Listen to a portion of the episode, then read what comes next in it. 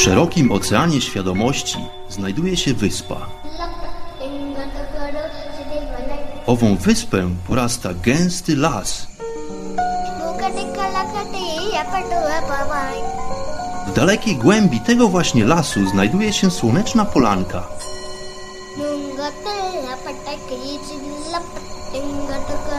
Przy tej oto polance w gorących promieniach słońca stoi sobie pewna magiczna chata.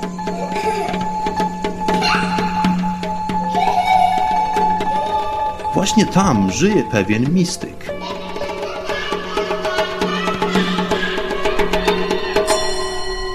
Mam na imię Bart i zapraszam wszystkich serdecznie do wysłuchania programu Chata Mistyka.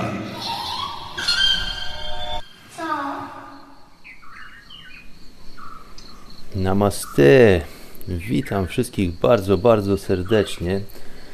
Bardzo miło Was zobaczyć, drodzy goście Chaty Mistyka, ponownie w skromnych progach owej izby, pośrodku gęstego lasu świadomości.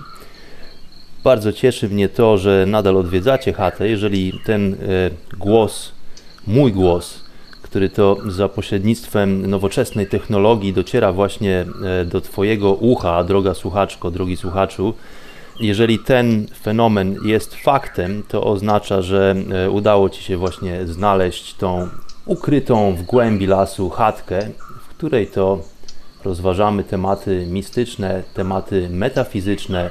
Czasami poruszamy troszeczkę tematy, które odbiegają od codziennego nurtu naszej rzeczywistości, od codziennych naszych zachowań, ale to właśnie wszystko po to, aby w pewien sposób rozgimnastykować nasz umysł po to, abyśmy mogli y, przy użyciu naszej ludzkiej wrodzonej inteligencji docenić również inteligencję natury, mamy natury, tego środowiska, w którym to przejawiamy się.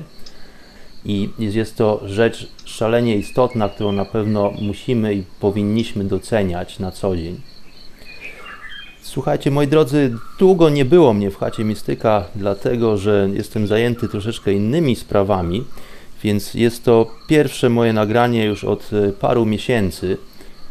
Dłuższa przerwa w produkcji epizodów i opowiadań z chaty Mistyka spowodowana jest tym, że e, nurt mojego życia zabiera mnie w troszeczkę inne kierunki ostatnio, więc troszeczkę mniej czasu na to, aby poświęcić się projektowi Chata Mistyka. Ten projekt jest jak gdyby obecny ze mną na co dzień. Zawsze e, mam pewnego rodzaju przemyślenia czy też konceptualizacje, które mogłyby potencjalnie wiązać się z produkcją przyszłych odcinków i opowiadań dla Was, drodzy słuchacze. Ja również dużo uczę się na co dzień, więc to wszystko, o czym mówię w chacie Mistyka, to nie są jedynie e, jak gdyby wskazówki, jak działać, jak postępować, co robić, a czego nie robić. Ja nie jestem żadnym autorytetem kwestii e, prawidłowego życia, aczkolwiek ta cała wiedza, którą sam posiadam i wiedza, którą nabywam na bieżąco, jest moim zdaniem przydatna i tym wszystkim chcę się na bieżąco z Wami, drodzy goście Chaty Mistyka, dzielić.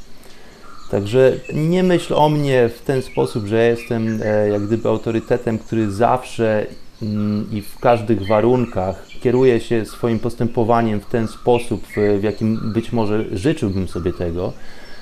Oczywiście daleko mi jest do mm, jakiegokolwiek absolutu i perfekcji, natomiast droga przeze mnie obrana jest drogą mm, bardzo klarowną i pomimo tego, że czasem sam nie jestem w stanie zastosować się do mm, tych jak gdyby idealnych sytuacji, idealnych sposobów interakcji ze światem, z ludźmi, to mimo wszystko staram się zaimplikować te umiejętności, tą wiedzę, tą technologię w dniu codziennym. No i oprócz tego właśnie próbuję się ową wiedzą, owym doświadczeniem dzielić z Tobą, drogi słuchaczu, droga słuchaczko. Także wtrącając jeszcze parę mm, zdań tytułem być może wymówki, dlaczego programy Hata Mistyka nie pojawiają się przez parę ostatnich miesięcy w, na regular, w regularnym cyklu, e, jest to, że po prostu nurt mojego życia zabiera mnie w troszeczkę innym kierunku obecnie. Dużo się u mnie wydarzyło. Od mojego powrotu z Indii zdążyłem przeprowadzić się w inne miejsce. Nadal jestem w Londynie, aczkolwiek mieszkam w innym troszeczkę miejscu, innym środowisku. Uczestniczę też e, w bardzo intensywnym kursie.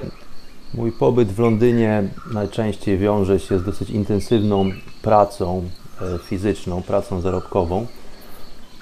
Taki jest mój tryb życia, że kiedy jestem tutaj w tej właśnie wielkiej metropolii, w centrum, czy też e, w jednym z serc owej współczesnej cywilizacji, jest e, stosunkowo łatwo dla mnie zapewnić sobie pulę finansową na moje przyszłe podróże. No I właśnie tym obecnie się zajmuję, taka pora roku. Za oknem jesienna plucha, e, jak to w Londynie, czasem nie pada, tak mówimy, dlatego że większość czasu po prostu pada deszcz i to różne formy tego deszczu, różne jego wymiary, na które Anglicy mają zresztą różne nazwy i określają owe zjawisko atmosferyczne różnymi imionami. E, no i właśnie z tego wszystkiego mm, okazuje się, że ten wymiar czasu, który chciałbym zadedykować własnemu samorozwojowi, i mojej twórczości związanej z produkcją e, opowieści do chaty mistyka jest po prostu dosyć mocno zawężony.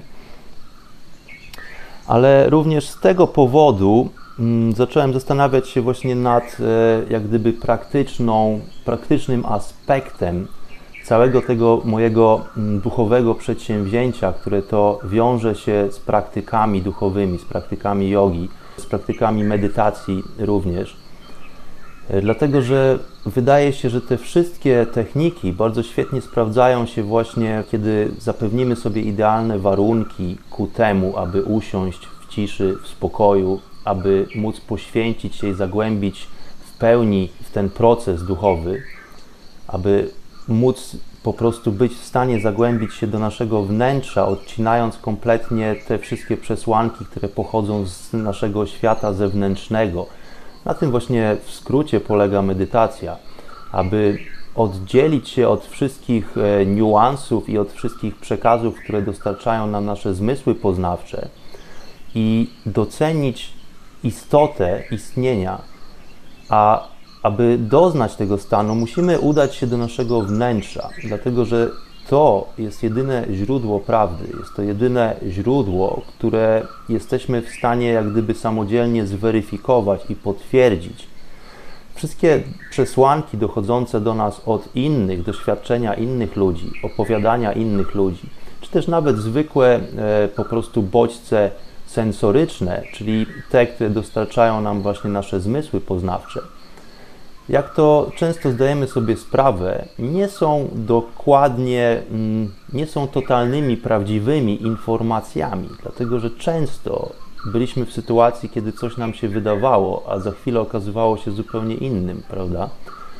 Więc e, jak gdyby ta interpretacja i weryfikacja danych pochodzących od naszych zmysłów cielesnych, e, po krótkim namyśle, czy też po dłuższej kontemplacji dla niektórych, okazuje się być e, po prostu wartością troszeczkę mniejszą niż jak do tej pory nam się wydawało. Natomiast ta jedyna ostoja stabilności, ta jedyna cisza i ten jedyny spokój jesteśmy w stanie odnaleźć jedynie wewnątrz nas samych, kiedy to właśnie spróbujemy odciąć się od wszystkich przesłanek, które wiążą się z naszym tak zwanym zewnętrznym światem, czyli z tym światem, który rozpoczyna się jak gdyby poza obszarem naszej skóry. I do tego właśnie służą wszelakie techniki medytacji, wszelakie techniki jogiczne również. Ale tak jak wspomniałem przed chwilą, zwykle pozornie wydawać by się mogło, że są to techniki, które jesteśmy w stanie wykorzystać jedynie w idealnych warunkach. Kiedy nie płacze nam dziecko, kiedy nie jesteśmy głodni, kiedy mm, nie pada na nas deszcz, kiedy nie martwimy się przetrwaniem i tym, jak zapłacimy rachunek za prąd i tak dalej, i tak. Natomiast e, ze względu właśnie na ten pośpiech w codziennym życiu i ze względu na ogromny wysiłek, który każdy z nas tak naprawdę musi zadedykować po to, aby zapewnić sobie zwykłą sferę przetrwalniczą na co dzień, zacząłem zastanawiać się i kontemplować nad tym, jak owe techniki medytacji, owe techniki jogi pochodzące ze wschodu są w stanie przełożyć się bezpośrednio na naszą sferę praktyczną.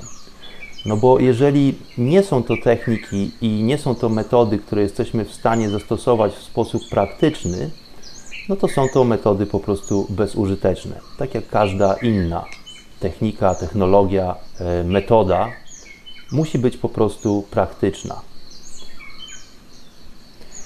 I właśnie do tej opowieści zapraszam wszystkich przybyszy do chaty Mistyka dzisiaj. Dzisiaj chcę wspomnieć parę słów właśnie o praktycznym aspekcie, o tym, jak można wykorzystać doświadczenie, w którym to bierzemy udział podczas chociażby siedzenia ze skrzyżowanymi nogami, z zamkniętymi oczami przez godzinę czy też parę godzin, kiedy pozornie dla obserwatora na zewnątrz nic tak naprawdę się nie dzieje. No ale właśnie o to w tym wszystkim chodzi, żeby okiełznać ten szaleńczy pęd naszego umysłu, ten nieposkromiony mm, apetyt naszego rozumu, aby produkować ciągłe niepokoje, aby zadawać ciągłe pytania o naszą sytuację zewnętrzną, sytuację wewnętrzną, no i aby zająć się właśnie przekładaniem tego dorobku, który to otrzymujemy podczas doświadczenia medytacji, na życie codzienne, na interakcje z ludźmi, na nasze środowisko w rodzinie, w domu, w pracy i tak dalej, i tak dalej. Więc kiedy zastanowimy się nad tym, cały dorobek naszej cywilizacji wywodzi się tak naprawdę ze zdolności naszych ludzkich umysłów, prawda?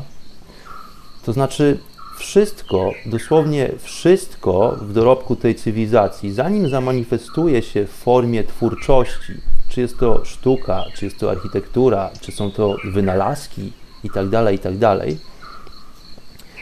to najpierw to wszystko musi zaistnieć w czyimś umyśle, prawda? Albo pośród grupy ludzi, którzy komunikują się odnośnie danego tematu.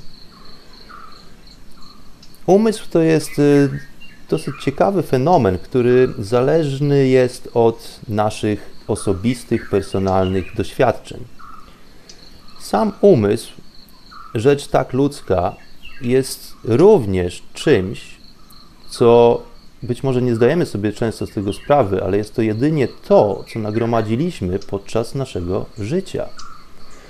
Innymi słowy, jest to wypadkowa naszych osobistych, personalnych doświadczeń.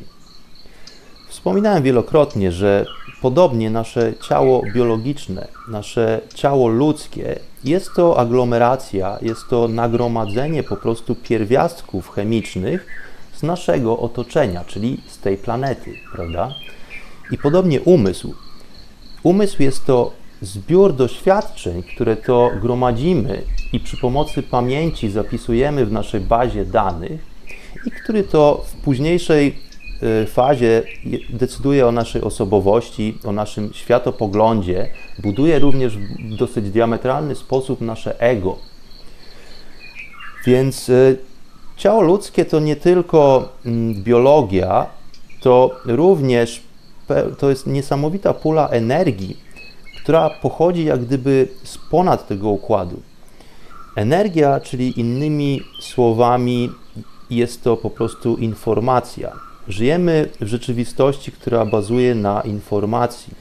Informacja, czyli jest to innymi słowy pole energoinformacyjne, którym to przepełniona jest cała owa rzeczywistość, całe stworzenie, które, którego to jesteśmy częścią.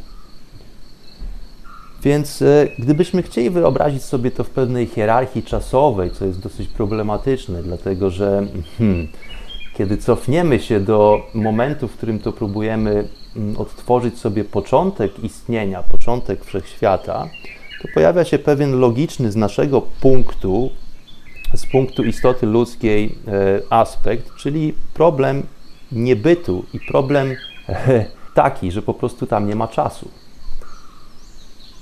Więc kiedy próbuję konceptualizować ową genezę powstania wszechświata, Używam często mm, pewnej takiej hierarchii paru punktów, aczkolwiek y, nie utożsamiajmy sobie tego z linearnym postępem czasowym, dlatego że tak jak wspomniałem, czasu ani miejsca nie ma, kiedy to przejawia się stworzenie, ale jeżeli usiłujemy uprzytomnić sobie niebyt, czyli coś, co jest przeciwnością do tego, co istnieje, to kiedy nastąpi pewnego rodzaju zagięcie funkcji czasu, czyli nie ma jeszcze czasu, ale właśnie następuje pewna zmarszczka, jak gdyby w tkaninie energii, w tkaninie absolutu, wówczas to pojawia się właśnie czasoprzestrzeń. Pamiętajmy o tym, że czas jest wartością nieodrębną od przestrzeni. W sanskrycie mówimy kala. Kala to nie tylko czas, ale jest to jedno słowo, które określa i czas, i przestrzeń, dlatego że te dwie wartości są ze sobą bardzo ściśle powiązane. Jedna nie może istnieć bez drugiej. Wyobraź sobie miejsce, w którym to nie ma czasu, albo wyobraź sobie czas, który to nie kojarzy się z żadnym miejscem, żadną lokalizacją.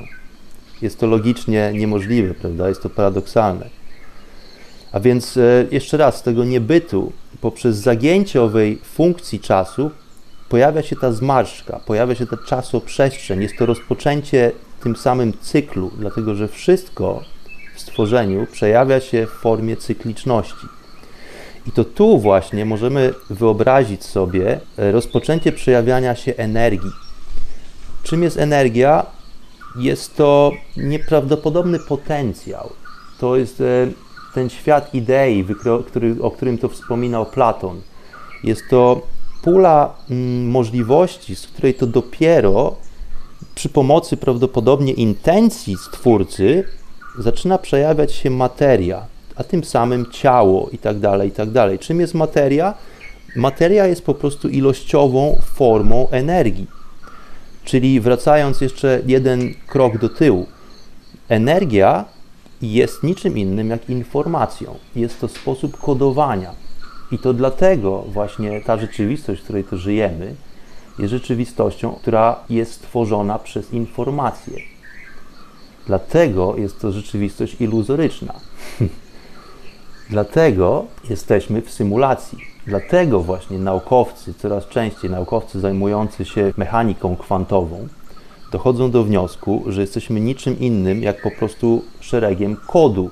I to kodu binarnego, czyli stworzonego jak gdyby z zera i z jedynek, czy z dwóch przeciwności plus i minus, światło i mrok, ciepło i zimne, kobieta i mężczyzna itd., tak itd. Tak Więc z tego pola informacyjnego stworzona jest cała nasza rzeczywistość, która wydaje nam się odrębna od nas samych. Nasz indywidualny umysł każdego z nas jest dosyć mocno powiązany ze świadomością.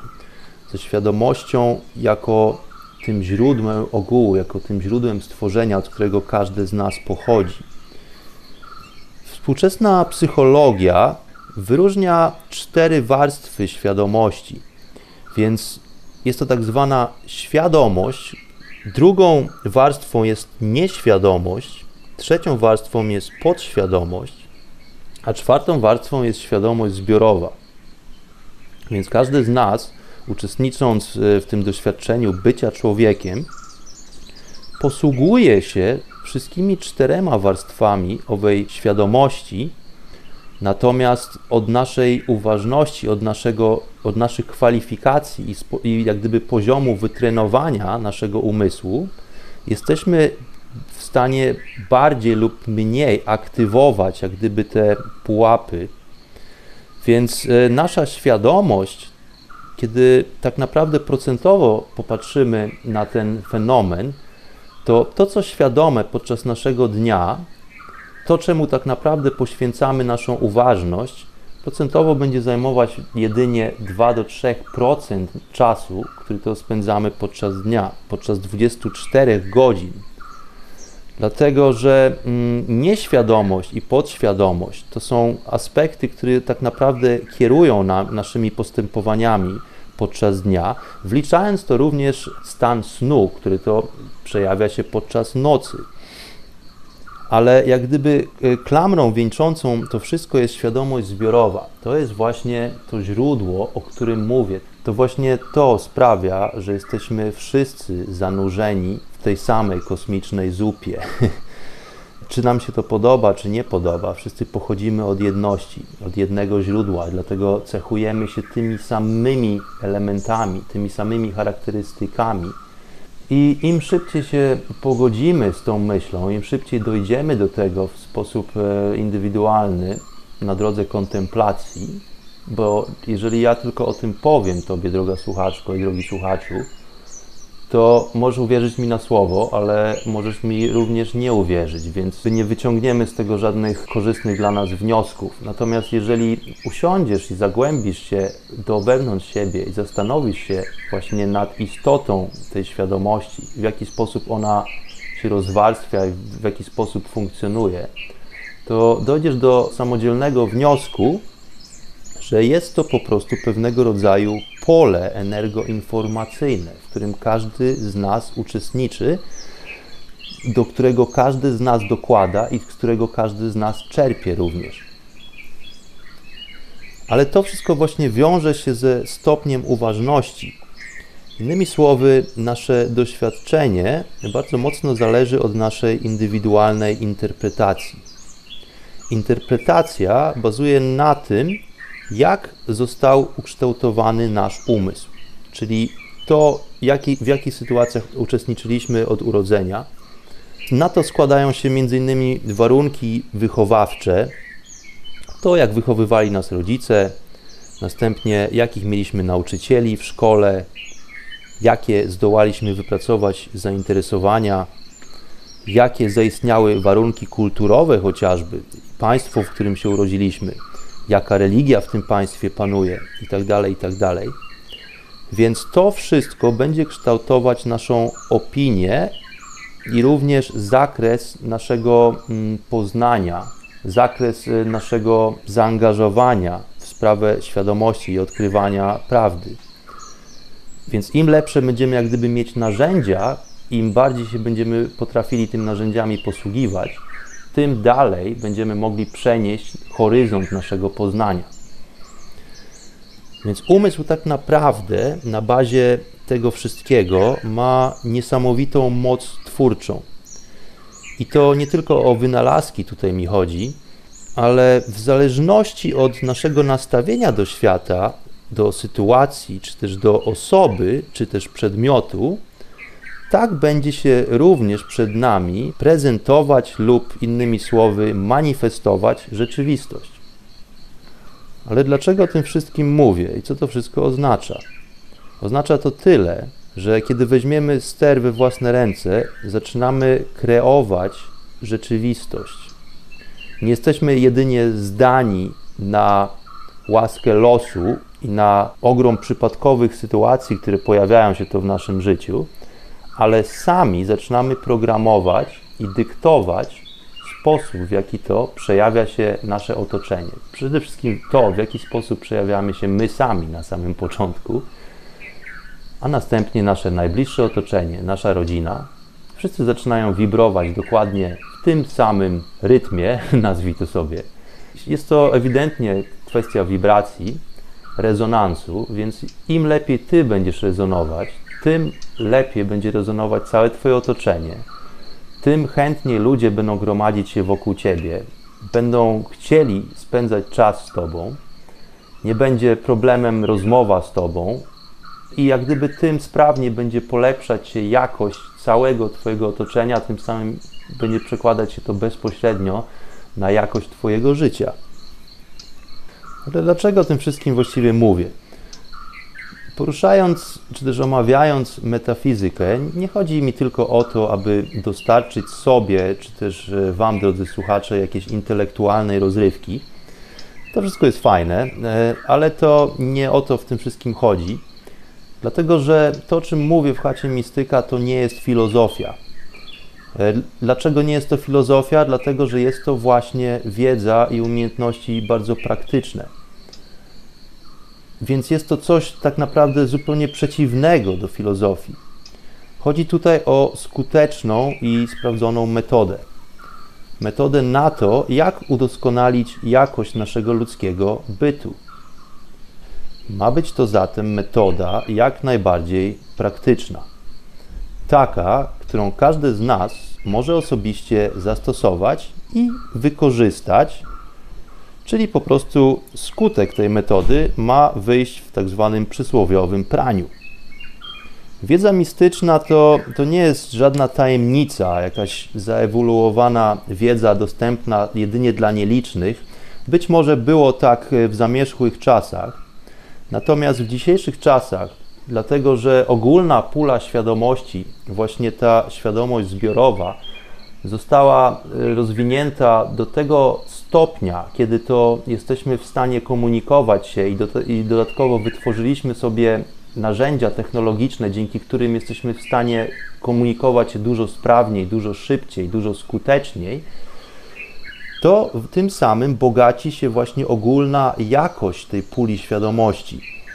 Więc mistycyzm to nie jest już tylko zagadnienie dostępne dla nielicznych, ale jest to rzecz, która dostępna jest dla wszystkich tych, którzy w tą stronę udadzą się, którzy wyciągną w tą stronę rękę. Więc mistycyzm z czegoś tajemnego, z czegoś e, być może nawet zakazanego, przeistacza się w formę technologii.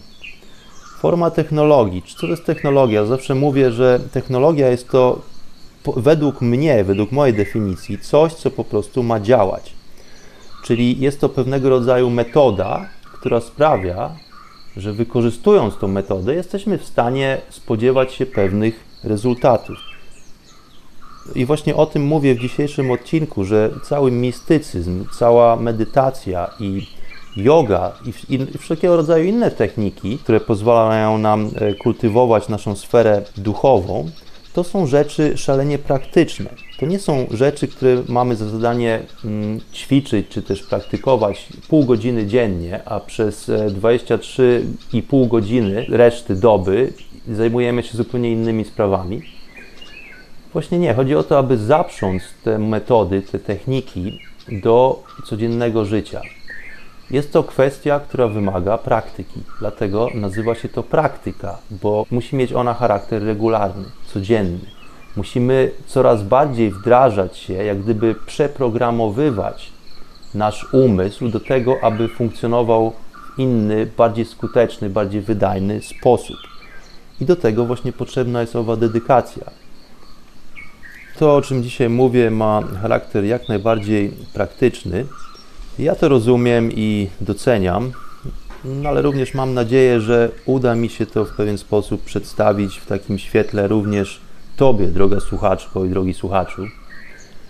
A propos właśnie światła, niedawno, dosłownie e, ponad tydzień temu, odbył się festiwal Diwali, który jest celebracją światła światła w znaczeniu klarowności. I to właśnie o tą klarowność chodzi, kiedy to praktykujemy techniki duchowe. Chodzi o to, aby droga przez nas obrana była nam drogą widoczną, abyśmy nie musieli błądzić i zbyt często zbaczać z owej ścieżki, abyśmy mogli po prostu w jaskrawy, e, dostępny sposób widzieć tor, który to obraliśmy, który prowadzi nas do odkrywania prawdy. Więc Taka jest symbolika hinduskiego festiwalu Diwali, festiwalu światła. Także przy okazji niedawno minionego Diwali życzę Wam wszystkim, szanowni goście chaty Mistyka, dużo klarowności światła, które ma umożliwić e, podjęcie odpowiedniej drogi, wkroczenie na odpowiednią drogę poznawania samego siebie i odkrywania prawdy. Także życzę Wam wiele energii, wytrwałości, no i właśnie przejrzystości, abyście mogli widzieć ścieżkę w ciemnym lesie. Ale pomówmy chwilę o szczęściu. Czym jest szczęście? Kiedy jesteśmy szczęśliwi? Każdy z nas stara się osiągnąć szczęście. Wydaje się być to najwyższym celem naszego istnienia, naszego życia. E, no i dlaczego nie jest to takie łatwe? Więc e, teraz pomyśl sobie o trzech sytuacjach, które dostarczyły Ci szczęśliwości w w minionym tygodniu. Ok? Dam Ci minutkę. Tylko trzy sytuacje. Przywołaj w pamięci trzy sytuacje, w których to czułaś się czy czułeś się szczęśliwy w okresie ostatniego tygodnia.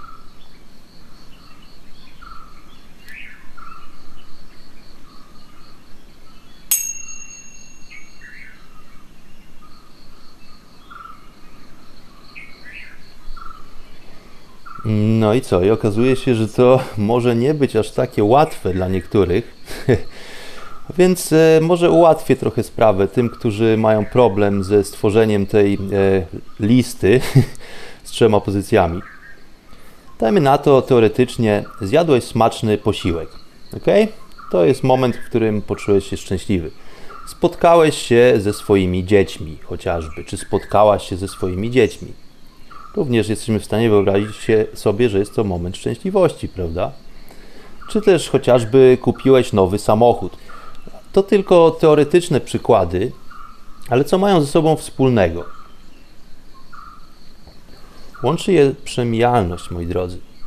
Czyli żadne z tych zjawisk, czy smaczny posiłek, czy spotkanie z rodziną, czy jakiś nowy sprzęt, nie trwają, ten, ten stan nie trwa wiecznie, on po prostu przemija, prawda? Zawsze czegoś chcemy więcej. Kiedy osiągniemy pewnego rodzaju zaprojektowany przez nas sobie pułap, zawsze chcemy czegoś ponad to, chcemy jeszcze więcej. Więc o co w tym wszystkim chodzi? Więc okazuje się, że szczęśliwość bardzo mocno zależna jest po prostu od naszej woli to są tak naprawdę wszystko nasze zachcianki, czyli to, co chcę, jeżeli to osiągnę, to sprawi mi przyjemność, to sprawi mi swego rodzaju rodzaj szczęśliwości, prawda?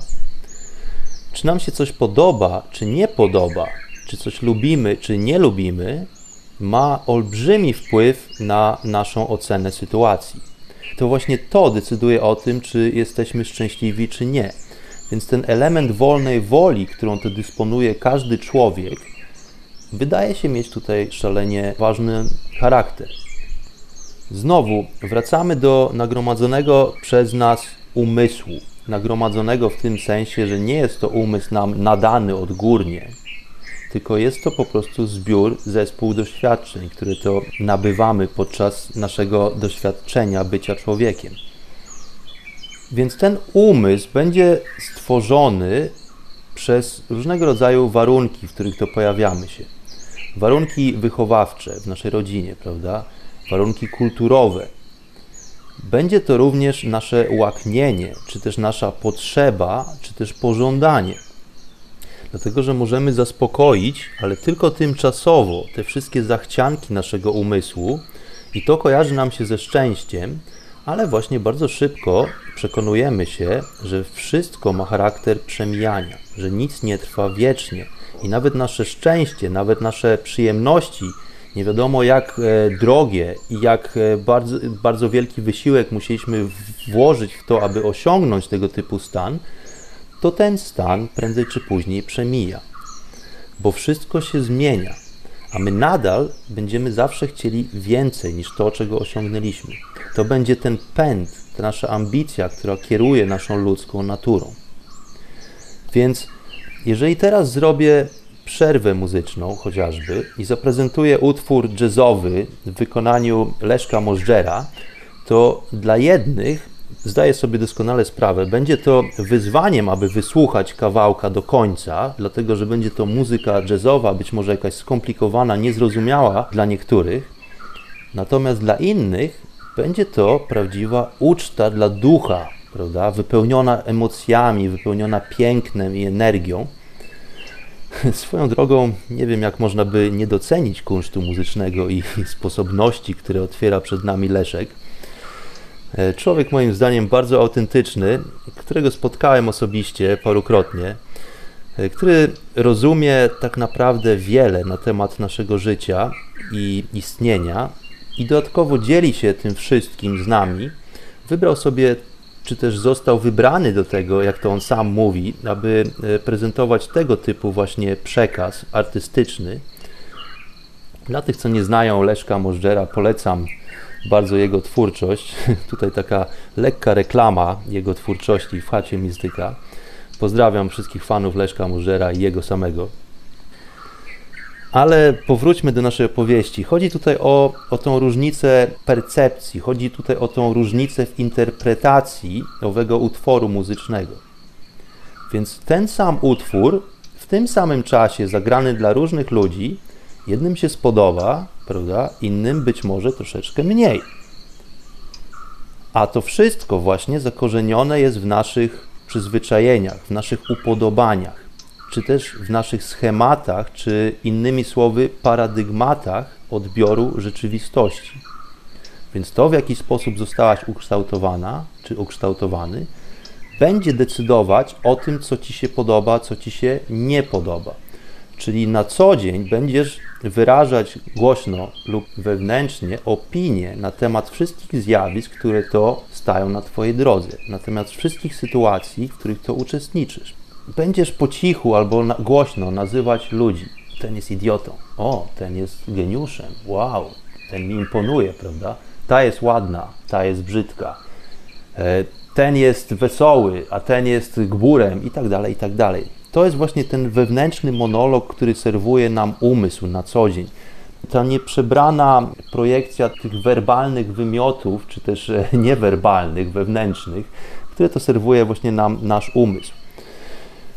A teraz z drugiej strony popatrzmy sobie na małe dziecko. Malutkie, małe dziecko, które to dopiero co przyszło na świat. Totalny zachwyt światem, prawda? Dynamika, energia, szczęście, prawie że na okrągło. Dziecko, które tak naprawdę nie potrafi jeszcze wyrażać e, swoich emocji i komunikować się z innymi ludźmi, będzie w stanie wyrażać jedynie dwie emocje: płacz albo śmiech. Czyli coś mi się nie podoba, coś mi nie pasuje, coś mnie boli, albo śmiech. Życie jest wspaniałe. Zachwyt, prawda? Właśnie ta mm, przyjemność poznawania tego wszystkiego, ta, ta nowość tego, tego naszego tego otoczenia, w którym to przejawia się to dziecko. Praktycznie szczęście po prostu na okrągło.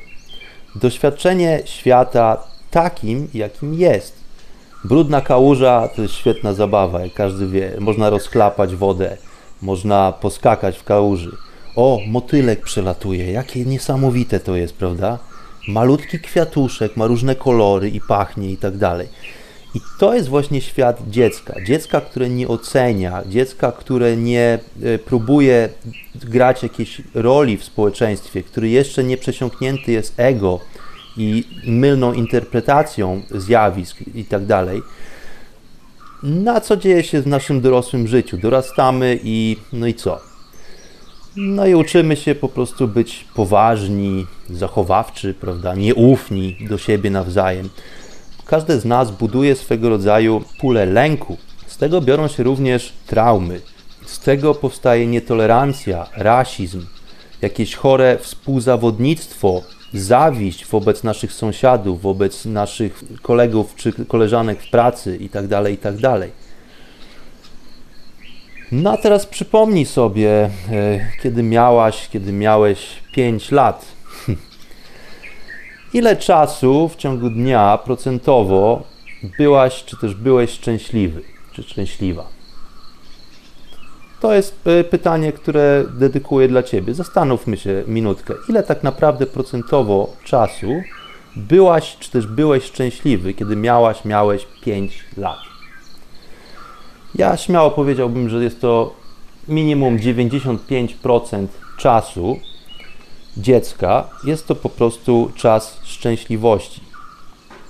No a teraz, z drugiej strony, jako dorosły człowiek, ile procent dnia jesteś szczęśliwa, a ile procent zajmujesz się troskami, planowaniem, rozgrzebywaniem wspomnień, strachem, traumami itd., tak itd. Tak no, warto się nad tym zastanowić, co takiego zmieniło się od naszego pacholeństwa, e, Dlaczego nagle staliśmy się tak poważni? Dlaczego świat stał się taką przeszkodą dla nas? Dlaczego stał się tak nieprzyjaznym, e, tak zimnym, mrocznym? I tak niedoskonałym w naszej opinii.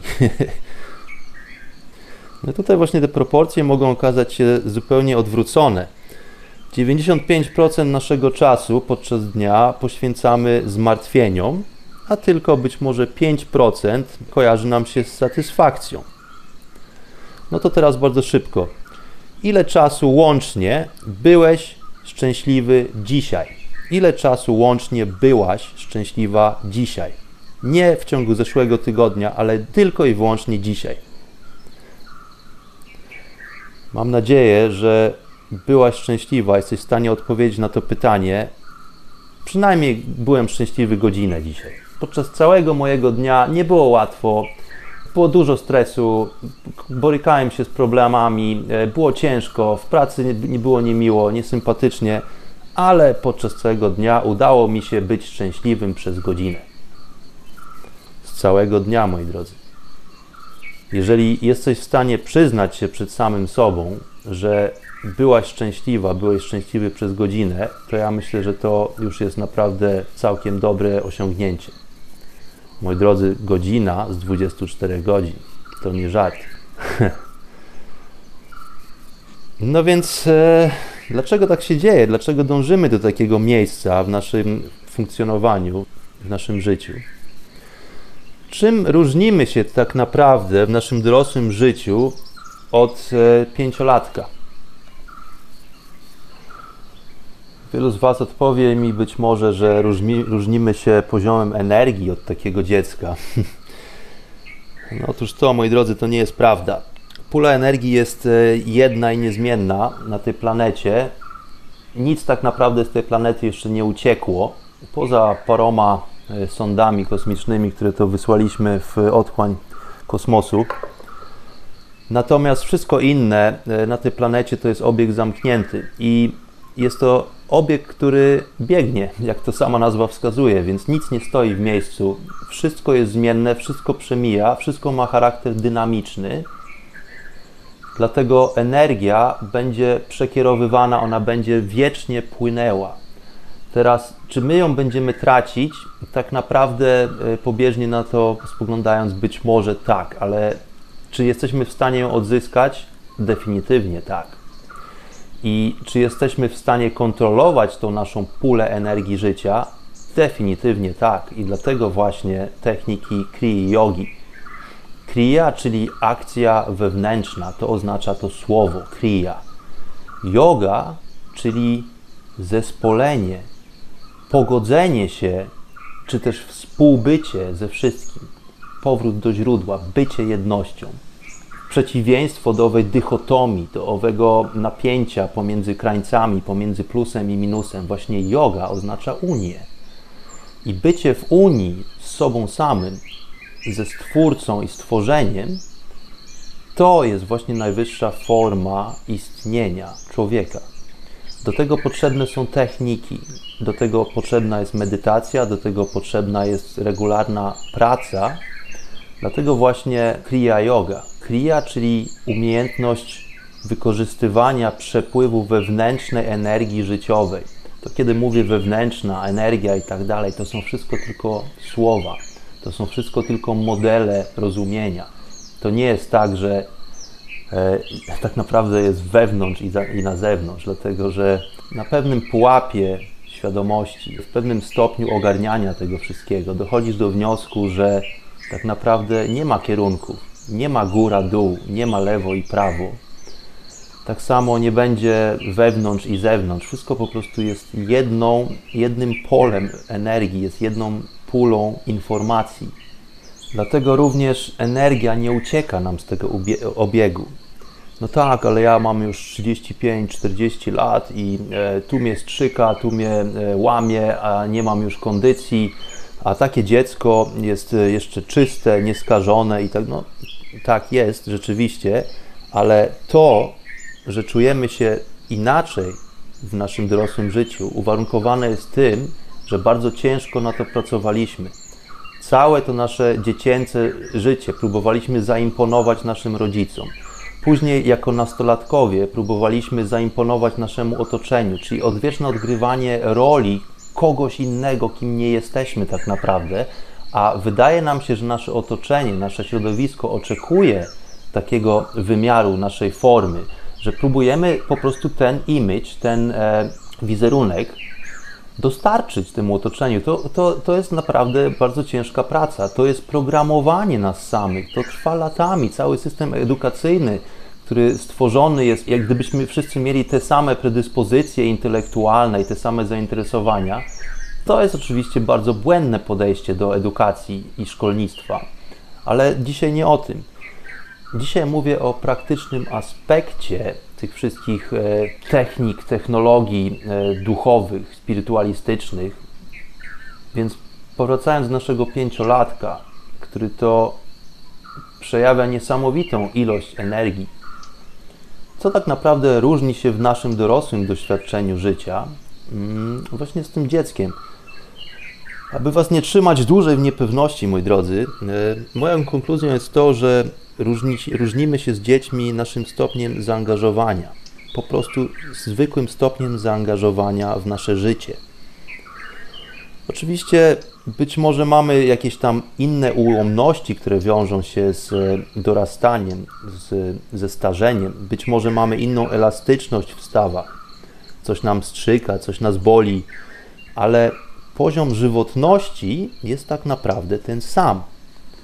Bo zastanówmy się, czy jesteśmy w stanie być mniej żywotni niż pięciolatek, jesteśmy w stanie przejawiać mniej dynamiki, ale czy możemy być mniej żywi? Bo o to w tym momencie pytam. No raczej nie. Przecież nie jestem półżywy, dlatego że jestem w połowie mojego życia statystycznie czy też nie jestem już prawie nieżywy, bo jestem pod koniec mojego życia. Ja jestem nadal bardzo żywy. Jestem tak samo żywy jak owy pięciolatek, jak owo nowe narodzone dziecko. Tylko gdzie jest ta energia, którą dysponuje pięciolatek? Więc ta energia nadal tutaj jest, ona nadal jest obecna. Ta energia nadal zasila ten ludzki skafander kosmiczny, którym jest nasze ciało, tą biologiczną formę, te tkanki, te wszystkie procesy zachodzące w organizmie, ale umysł zaczął pracować przeciwko mnie gdzieś podczas tego procesu wychowawczego, gdzieś podczas tego procesu dorastania. Więc to są moje przyzwyczajenia, to są wszystkie moje wygody, to co lubię, to co nie lubię. Łóżko jest za twarde, e, mój obiad nie był wystarczająco podgrzany czy też odgrzany więc to wszystko przykłada się na to, co jem, w jaki sposób jem, jak siedzę, jak po prostu zostałem zaprojektowany i jak sam się zaprojektowałem do momentu, w którym to istnieje w obecnej chwili.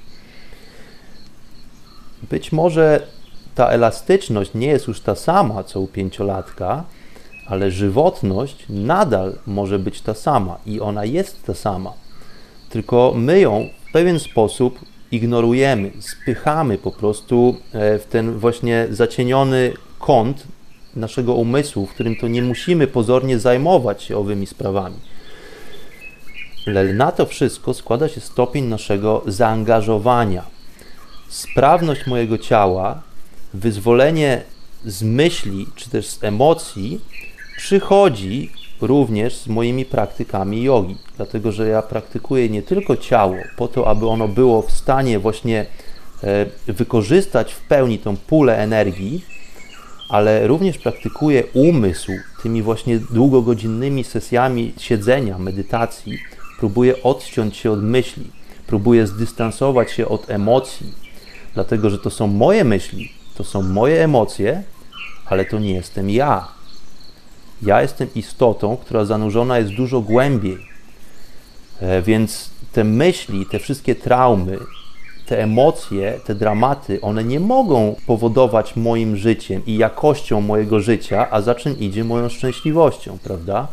Ja chcę być panem własnego losu, chcę być wolny, dlatego że tylko kiedy jestem wolny, to wtedy mogę być szczęśliwy, pamiętacie? Więc jeżeli coś dzieje się przeciwko mojej woli, no to będzie wiązać się ze stanem przeciwnym, czyli z nieszczęściem.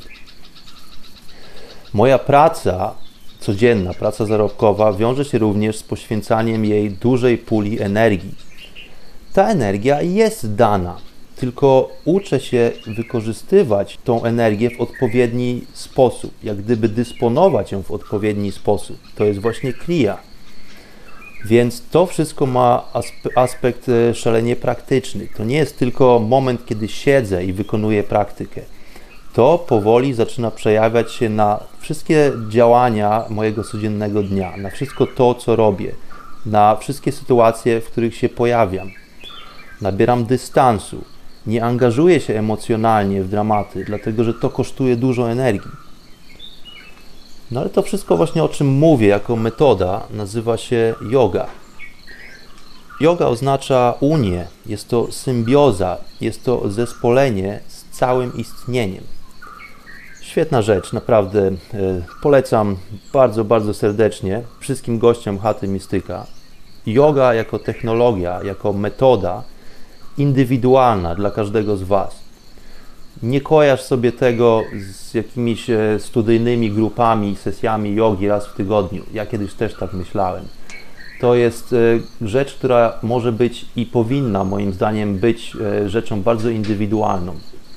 Oczywiście musisz przejść przez cały proces inicjacji, musisz spowodować, że te wszystkie techniki zostaną zaimplikowane w codzienności.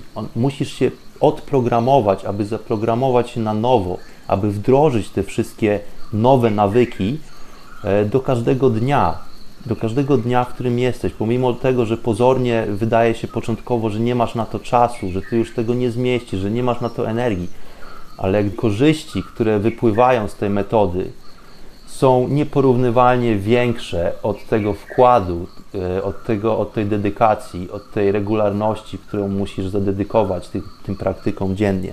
Więc bardzo serdecznie jeszcze raz ponownie zapraszam i zachęcam wszystkich do zapoznania się e, z technikami medytacji, z technikami jogi. Oczywiście są też inne metody. E, moją, moją metodą, moją ścieżką jest ścieżka jogi i dlatego z własnego doświadczenia po prostu wiem, że ta metoda działa. Jest to dlatego technologia, jest to coś, co działa. To wszystko pozwala Ci docenić e, ten wspaniały fenomen funkcjonowania, ten fenomen życia. W przeciwieństwie do takiego e, codziennego, bezbarwnego, że tak powiem, funkcjonowania. Na co dzień mijamy to samo drzewo w drodze do pracy, nawet go nie zauważamy to drzewo, które jest częścią Twojego systemu oddechowego, tak naprawdę popatrz na to, jaki to jest niesamowity fenomen. To, co drzewa wydychają, Ty wdychasz, a to, co Ty wydychasz, wdychają drzewa. Więc zobacz, jak jesteś zależny od tego całego systemu biologicznego, całego tego Twojego otoczenia. Te Twoje płuca, to serce pompujące krew i cały ten system krwionośny nie mają w ogóle jakiegokolwiek znaczenia jeżeli nie będą wokół ciebie obecne drzewa. Więc to nie jest tylko Twoja indywidualna zasługa i Twój indywidualny system biologiczny, który jest doskonały notabene, ale również zauważ to, że częścią tego procesu, częścią tego samego systemu biologicznego, który pozwala Ci oddychać, są właśnie owe drzewa na zewnątrz. Rozumiesz o co mi chodzi? Te liście produkujące tlen dla Twojego organizmu, one nie wiszą w środku Twoich płuc, one są na zewnątrz Ciebie, więc doceń to, uśmiechnij się, dotknij to drzewo, podziękuj temu drzewu czasami. No a my co? Idziemy do tej pracy, znowu to samo drzewo, nawet na, nie, na niego nie zwracamy uwagi. Jakiś motylek przeleci, motylek? To nawet nie motyl, to jakaś ćma. No i tutaj właśnie, moi drodzy, docieramy do esencji moich dzisiejszych rozważań. Co jest niezbędne, abyśmy mogli doznawać szczęścia? Więc wspomniany przeze mnie stopień zaangażowania. To jest wszystko gra. To, w czym uczestniczymy, jest to gra życia. To doświadczenie bycia człowiekiem. To tak naprawdę jest iluzja. Czy można grać w jakąkolwiek grę bez pełnego zaangażowania? No można, ale wtedy jakiego rodzaju to będzie gra? Wtedy czas nam się będzie dłużył, e, tak naprawdę nie będziemy mieli z tego żadnej przyjemności. Więc skoro już jesteśmy w tej grze, skoro w niej uczestniczymy, co nie jest zwykłą rzeczą, z takiej potężnej puli prawdopodobieństwa, tego potencjału, jesteś tu, zauważ to. budzisz się codziennie rano. Powinieneś czy powinnaś budzić się z uśmiechem, bo tysiące ludzi, którzy położyli się spać zeszłej nocy, nie budzą się tego dnia. Zdajemy sobie z tego sprawę. Więc wow, znowu się udało. Znowu mam kolejną szansę, kolejny dzień. Więc wykorzystajmy to. Więc stopień zaangażowania właśnie będzie powodował charakter jakości tej naszej gry, w której to uczestniczymy. Więc skoro jesteśmy już w tej grze, oczywiście w tej grze uczestniczy również nasza ludzka wolność. To my mamy tą potężną moc, nasza wolna wola. To jest jakość, której nie jesteśmy w stanie przecenić tak naprawdę. Wyobraź to sobie, jesteś wolną osobą. Wyobraź sobie więźnia w małej celi, w więzieniu, ok?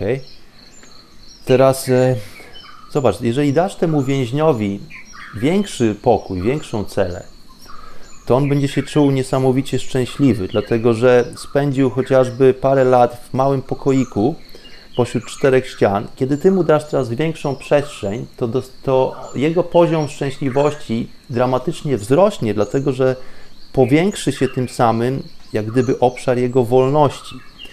Pomimo tego, że ta wolność nadal będzie ograniczona, to obszar tej wolności będzie dużo, dużo większy niż był wcześniej.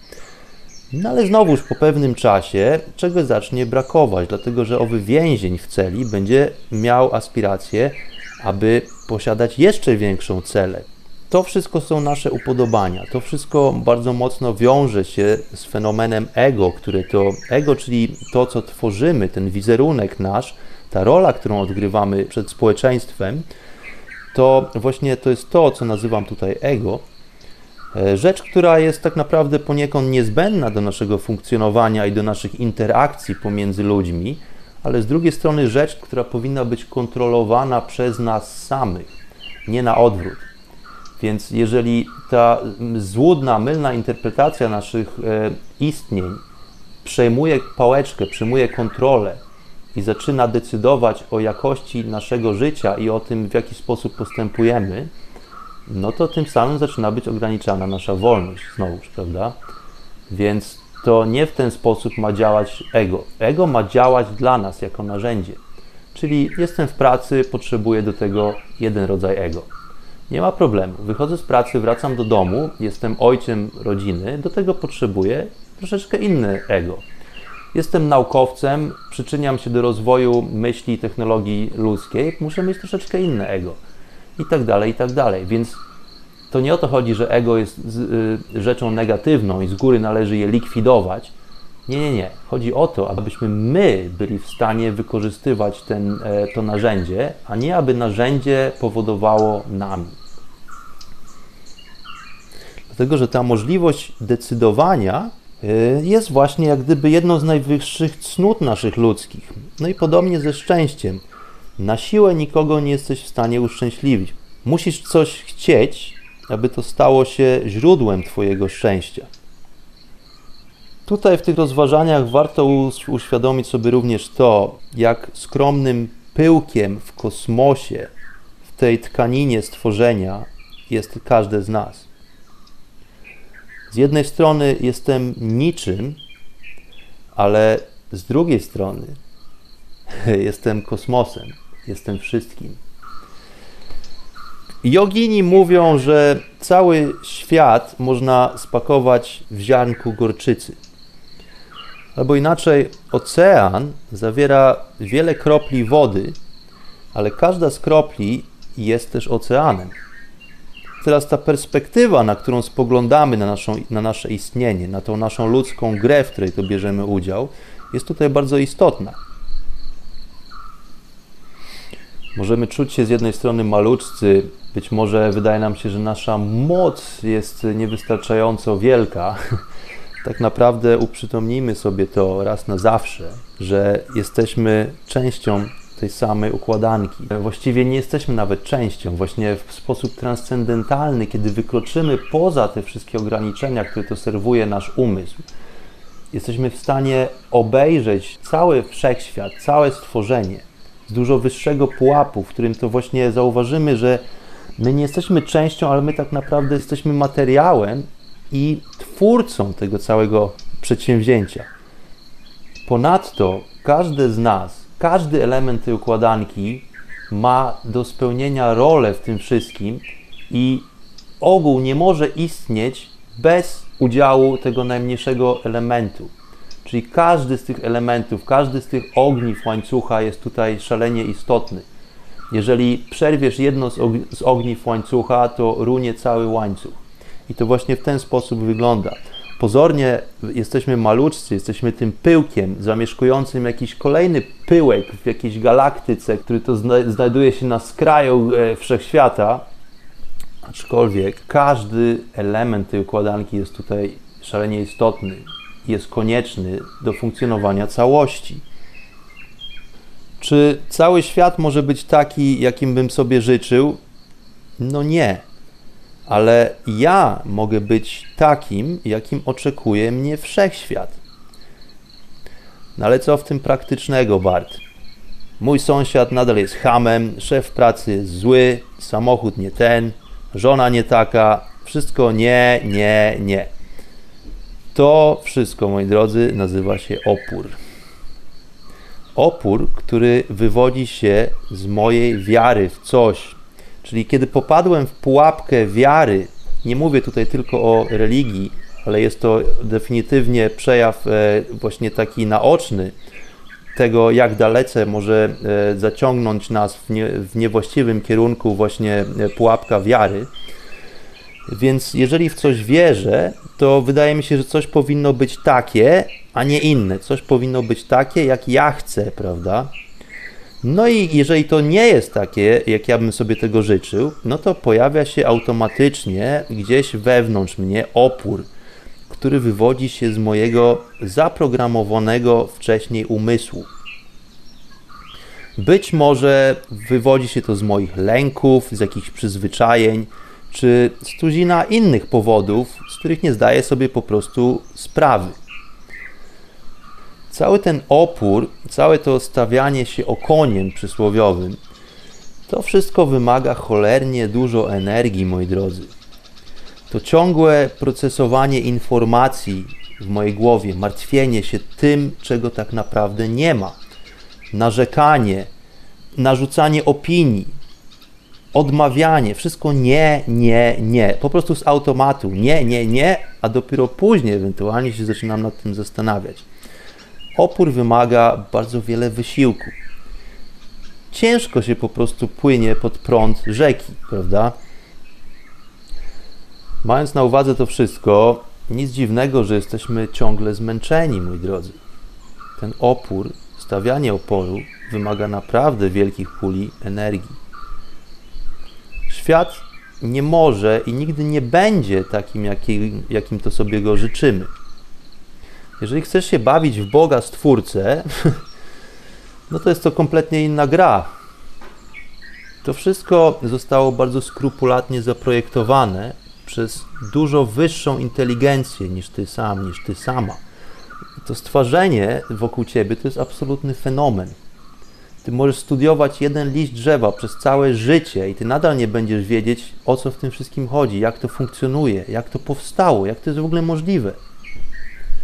Jak to wszystko działa, jak jest skomplikowane, a zarazem proste w swojej funkcjonalności, prawda?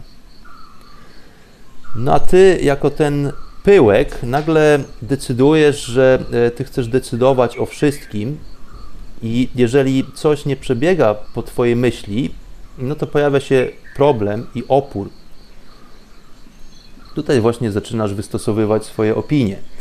Coś lubisz, a coś nie lubisz, coś nazywasz dobrym, a coś nazywasz złym. Więc co z tym wszystkim zrobić? Co zrobić z tym, że świat nie jest idealny i że chcielibyśmy, aby rzeczy były lepsze? Być może mamy nawet pomysły na to, jak udoskonalić życie naszego otoczenia i wszystkich związanych z naszym własnym szczęściem. Odpowiedź jest jedna i jedyna. Po prostu się musisz z tym pogodzić. Zaakceptujmy to, że świat i stworzenie są takie, jakie są, a nie takie, jak nam się podoba. Dla ciebie być może, mam nadzieję, że nie, życie jest ponure, przytłaczające, niesprawiedliwe, A tak naprawdę życie jest cudowne, inteligentne, najlepsze, jakie może tak naprawdę być w Twojej konstelacji, w Twoim otoczeniu, w tym czasie, w którym to się przejawiasz. Jest to najbardziej idealna forma przejawiania się Twojej osoby, Twojej duszy, aby odbyć to doświadczenie, aby się właśnie nauczyć tego, czego zabrakło Ci podczas Twojego wcześniejszego wcielenia. Więc kto decyduje o jakości Twojego istnienia i o stopniu Twojego zaangażowania i uczestnictwa w życiu?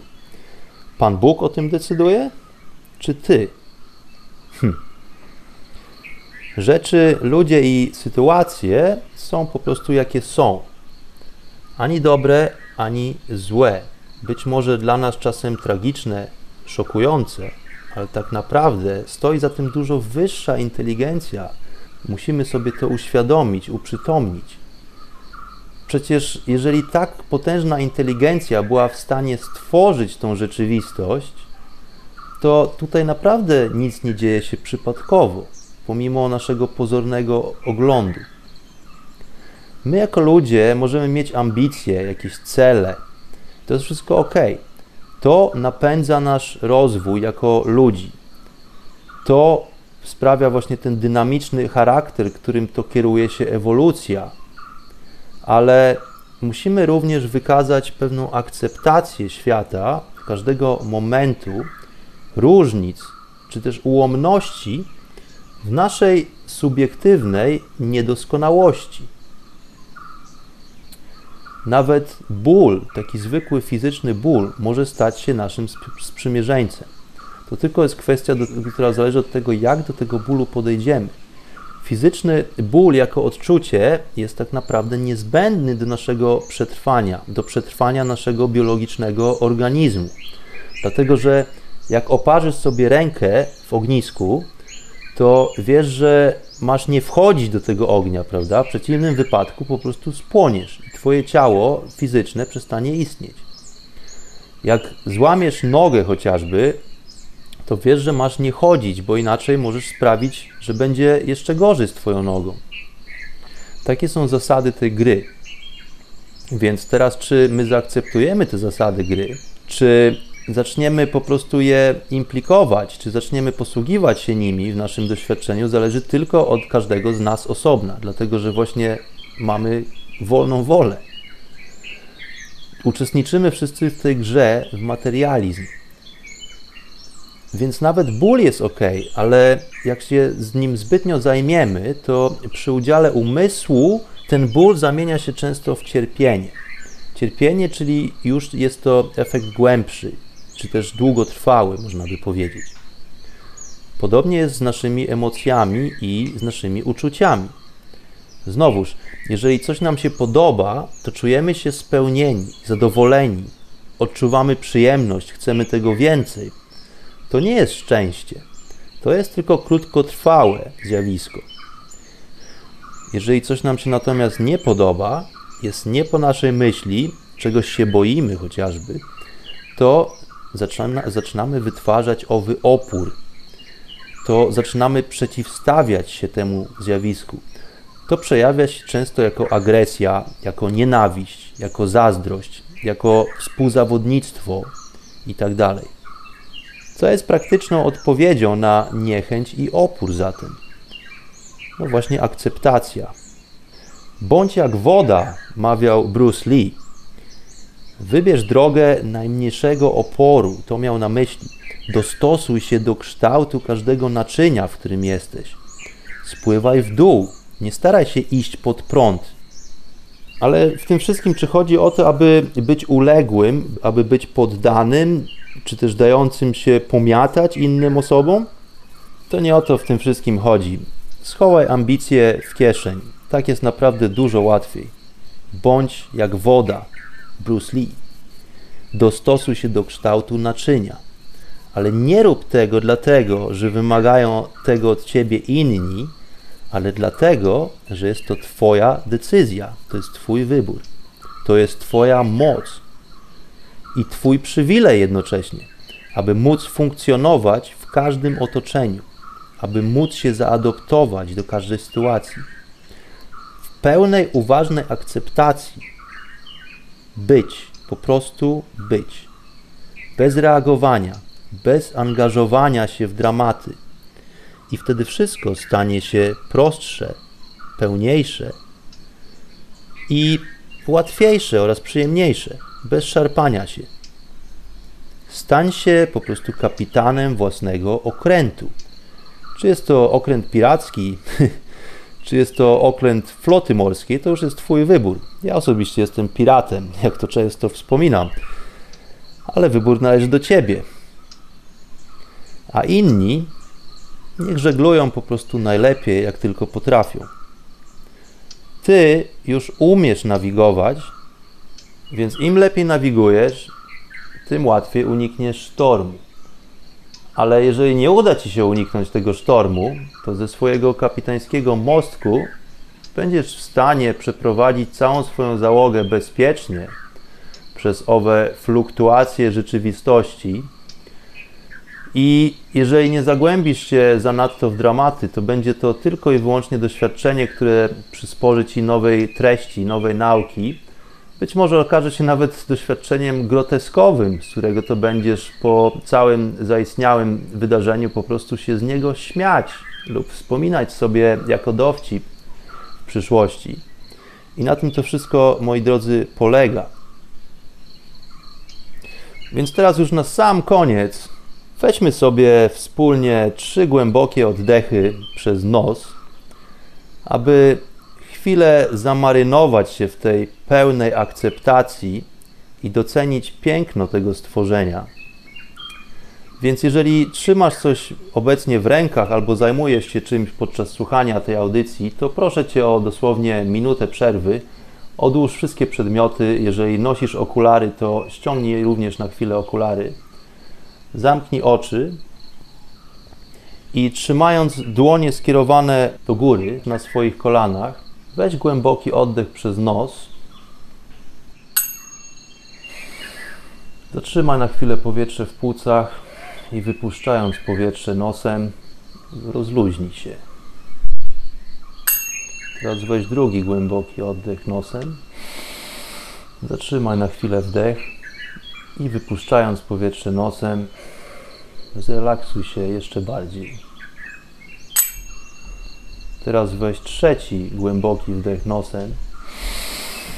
Zatrzymując chwilę powietrze w płucach i wypuszczając powietrze nosem, zrelaksuj się już kompletnie.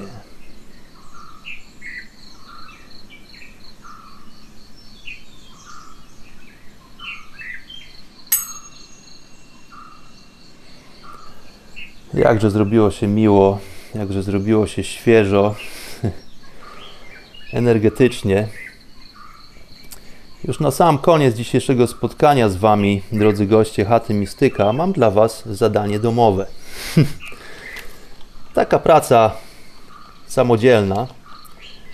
Więc e, kiedy przypomnisz sobie nasze dzisiejsze rozważania, naszą dzisiejsze, nasze dzisiejsze spotkanie w chacie Mistyka, spróbuj wprowadzić odpowiedni poziom uważności do swojego życia aby kolejnym razem, kiedy pojawi się u ciebie sytuacja stresu czy sytuacja strachu, czy też jakieś poczucie niechęci wobec czegoś czy kogoś być może, to przypomnij sobie nasze dzisiejsze spotkanie i po prostu, kiedy pojawi się taka sytuacja i zdołasz to sobie uprzytomnić w porę, zanim wezmą górę emocje, zamiast oporu, zanim zacznie się dramat, wykaż się zwykłą ludzką akceptacją, zrozumieniem i współczuciem. Zauważ również, jak łatwo to ci przychodzi, kiedy jesteś uważny, kiedy jesteś uważna. Jak łatwo przychodzi ci zażegnanie kryzysu, znalezienie rozwiązania, czy po prostu pójście dalej. Zauważ również, co zmieni się, kiedy zastosujesz akceptację zamiast oporu. I to jest Wasze zadanie domowe, moi kochani. Jeżeli macie ochotę podzielić się swoim doświadczeniem tej praktyki, tej praktyki życiowej, to bardzo e, miło mi będzie, kiedy zostawicie komentarz pod audycją w archiwum YouTube albo w archiwum Radia Paranormalium w kategorii Chata Mistyka. Pozdrawiam wszystkich bardzo, bardzo serdecznie. Mam nadzieję, że te parę praktycznych wskazówek dzisiejszych przyczyni się do Waszego zaangażowania w życie, do docenienia tego wspaniałego fenomenu, którym to wspólnie uczestniczymy. Mam skromną nadzieję, że udało mi się skłonić Was do samodzielnych e, kontemplacji na ten temat, zachęcić Was również do indywidualnych praktyk. Czekam z niecierpliwością na komentarze. Mam nadzieję, że usłyszymy się niebawem, aczkolwiek e, w praktyce myślę, że będzie to parę miesięcy, dlatego że jestem zajęty obecnie troszeczkę innymi sprawami, ale jak tylko nadarzy się okazja do nagrania kolejnej opowieści, kolejnego epizodu Chaty Mistyka, na pewno tą okazję postaram się wykorzystać. Póki co żegnam się z Wami wszystkimi. Bądźcie zdrowi, bądźcie szczęśliwi. Bądźcie pozytywni i przepełnieni energią życia. Namaste. Pranam.